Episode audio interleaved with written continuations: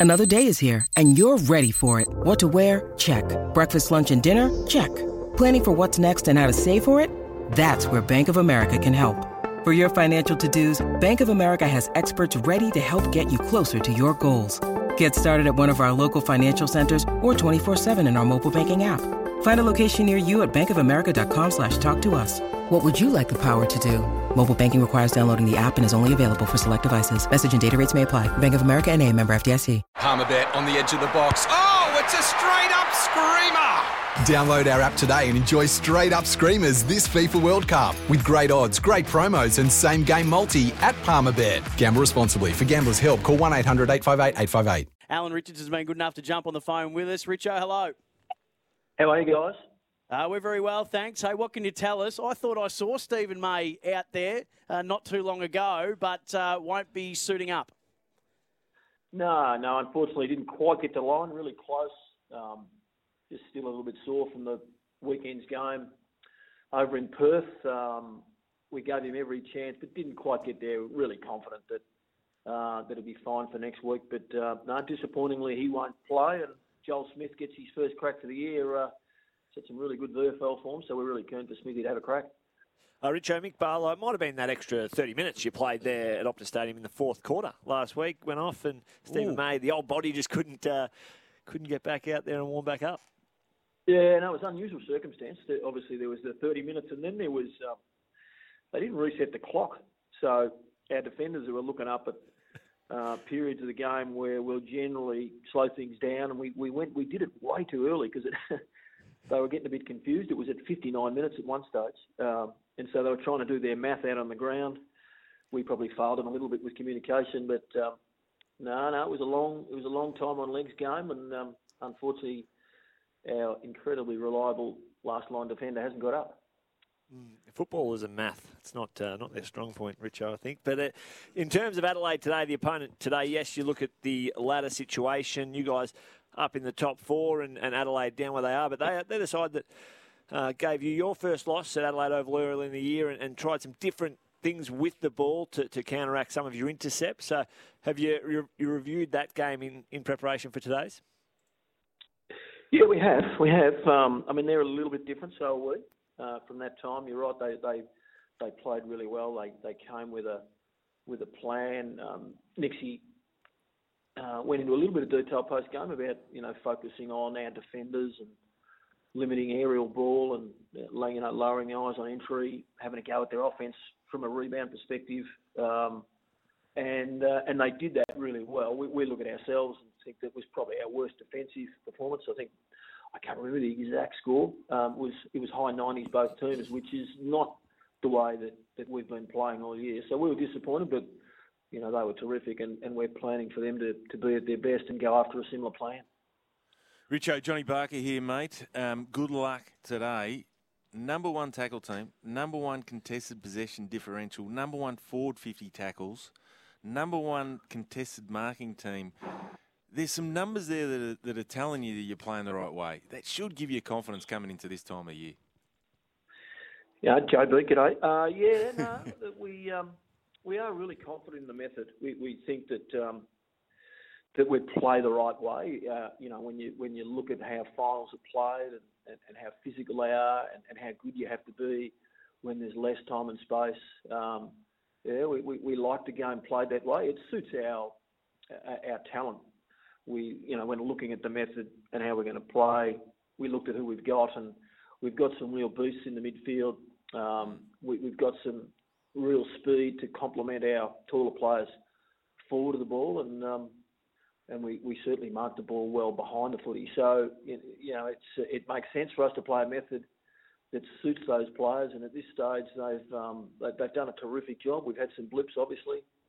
You're going to have to look at um, results over this weekend if you're not at your best, you're gonna you're gonna fall short. Um, but no, we, we think we're we're heading the right way, JB, and yeah. we think we have a method that's going to stand up when it counts most. Now, mate, there's a there's a guy I love watching play, Luke Jackson. He, his mm. contest is, is is outstanding, but how's his follow up for a big fella? What, talk us, can you talk us through a little bit about his journey and, and, and who he is as a as a as a person?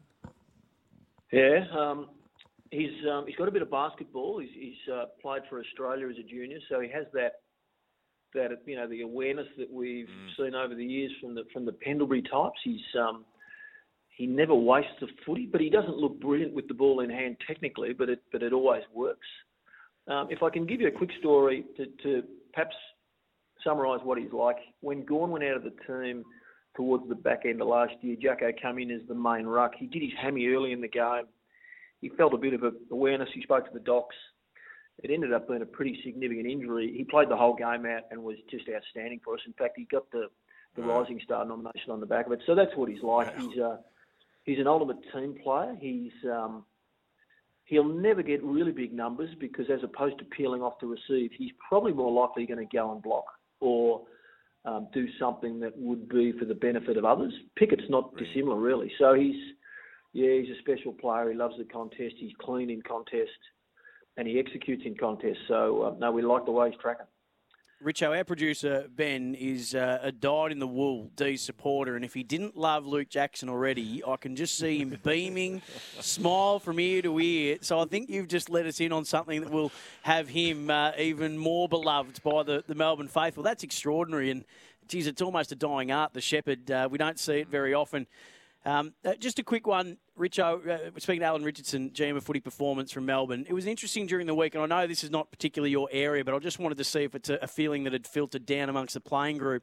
Um, the, the story in regards to the CEOs all meeting to discuss how the rest of the year might pay out and reported that Gary Pert was really big on that if, if finals can be at the MCG, even with no fans, and from a Melbourne point of view, given it's uh, the birthplace of uh, one of the oldest clubs in the game, that, that you'd love your finals to be here. Um, is that a sentiment that is felt by the playing group and, and the footy department as well? Or for you guys, is that not something that comes into your awareness because you're just concentrating on the job at hand? No, a bit of all of the above. So we'll, we'll, you know, we, our attitude is we'll play anyone anywhere. But no, we love the fact that our CEO is batting really hard for our footy program to give us the best opportunity to perform. Um, we would love to play in front of crowds, but yep. um, if, if we if we earn the right to choose because of the amount of games we win, and that determines ladder position, which dictates where you play, then then you know we'd want to play at the MCG. Our hope would be that we could get our Melbourne fans there. I mean, that's mm. so important to us. But yeah, the MCG is our home ground, and if we play well enough to earn the right to choose, then that's where we want to play. And have a look at it today, Richo. Sun drenched. Uh, there's probably nowhere you'd rather be, is there? No, it's unreal, isn't it? It's look, if we we don't hide from the fact that you know you, you you want to play in front of your own supporters, and our and our supporters probably have done it as hard as anyone, given how little we've played, and the, and the fact that the team's been so positive. So that's been frustrating for our fans. The good thing is that they've been able to connect, you know, through social media with our footy club. You know, we, we get a lot of messages of support and best wishes, so that's been brilliant. But um, no, it's a cracking day out there. I'm sure it's going to be a terrific contest. I'll tell you who's really enjoying the day in the warm up. It's Mark Choco Williams. He's been around to every player in the warm up and annoyed them, given them some sort of bits of advice on what they're kicking or how they're marking or how they're picking the ball up. Kicking Again, footies. Yeah, he's he's uh, he's energetic. How, how's his impact? been? he would have annoyed you across the journey, of course, uh, Richo, but his impact uh, at the club in his initial year there. Yeah, no, look, he, Choco and I go back a, a way. I went to Scoresby High School as a, as a young Collingwood supporter, and he was my PE teacher in um, wow. in outer suburban Melbourne. So, um, and uh, obviously he was the Collingwood captain, so I was like a kid in a lolly shop. But he's no, he's a beauty. He, um, you would know Mick having worked with him. He's um, he's always full of knowledge. Um, there's not a role he hasn't played. He's had success. I've never seen anyone who's driven to to make sure that the group that he's working with or the player that he's working working with gets the most out of themselves. He's quite challenging, um, but he challenges in a way that builds self-esteem and uh, he's been a real acquisition to our footy club. You're right, he, he, he can, being the manager that has to make it all work, uh, he, he, keeps me busy at times, but um, it, it's it's for the betterment of our program. He's uh, he's been a ripper. Uh, we've really appreciated your time, uh, Alan Richardson. Thank you so much. Uh, before I let you go, um, Ben Brown's been a really interesting watch throughout the course of the year. Um, had to ply his trade for long periods when able to in the VFL. But the, the, the thought was that it might have been an area where you just needed somebody uh, to straighten you up ever so slightly. And uh, his performance last week was fantastic against uh, West Coast, and not only the ability to kick goals, which is always good for a, a couple or, or three, but aerially as well. It looked like he was flying for marks, and we don't. It's not often what we associate with Ben Brown, but he really stepped up in a major way and, and looks to like he's going to be come September a really important piece of the puzzle.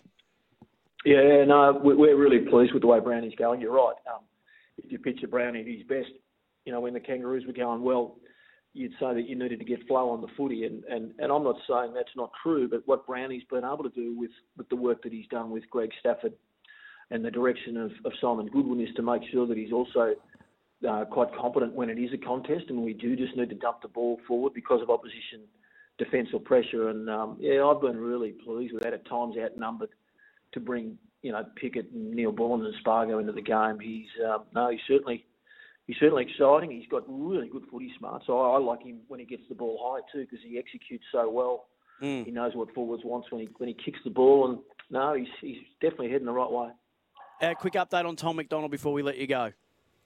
Yeah, Tommy. Um, Tommy's not long got off the training track and went really well. So um, yeah, I'd be surprised if he wasn't absolutely in the frame for the for the Cats next week, which is uh, which is exciting. Viney was able to play one of those practice matches today where clubs organised amongst themselves, and he was quite dominant. So um, you know, if Steven May pulls up the way we expect him to, there, you know, there's there's three players that'll that'll certainly come back into our team. So um, puts a bit of pressure on the boys today, which we like. You know, we we did. You don't want to have dead rubbers. You, you know, we want to make sure we've got plenty to play for, and there's some individuals that will. You know, this will be a pretty important game for quite a few players out there today. And good luck with it, Alan. Thanks so much for joining us. Really appreciate it. Good luck. Good on you guys.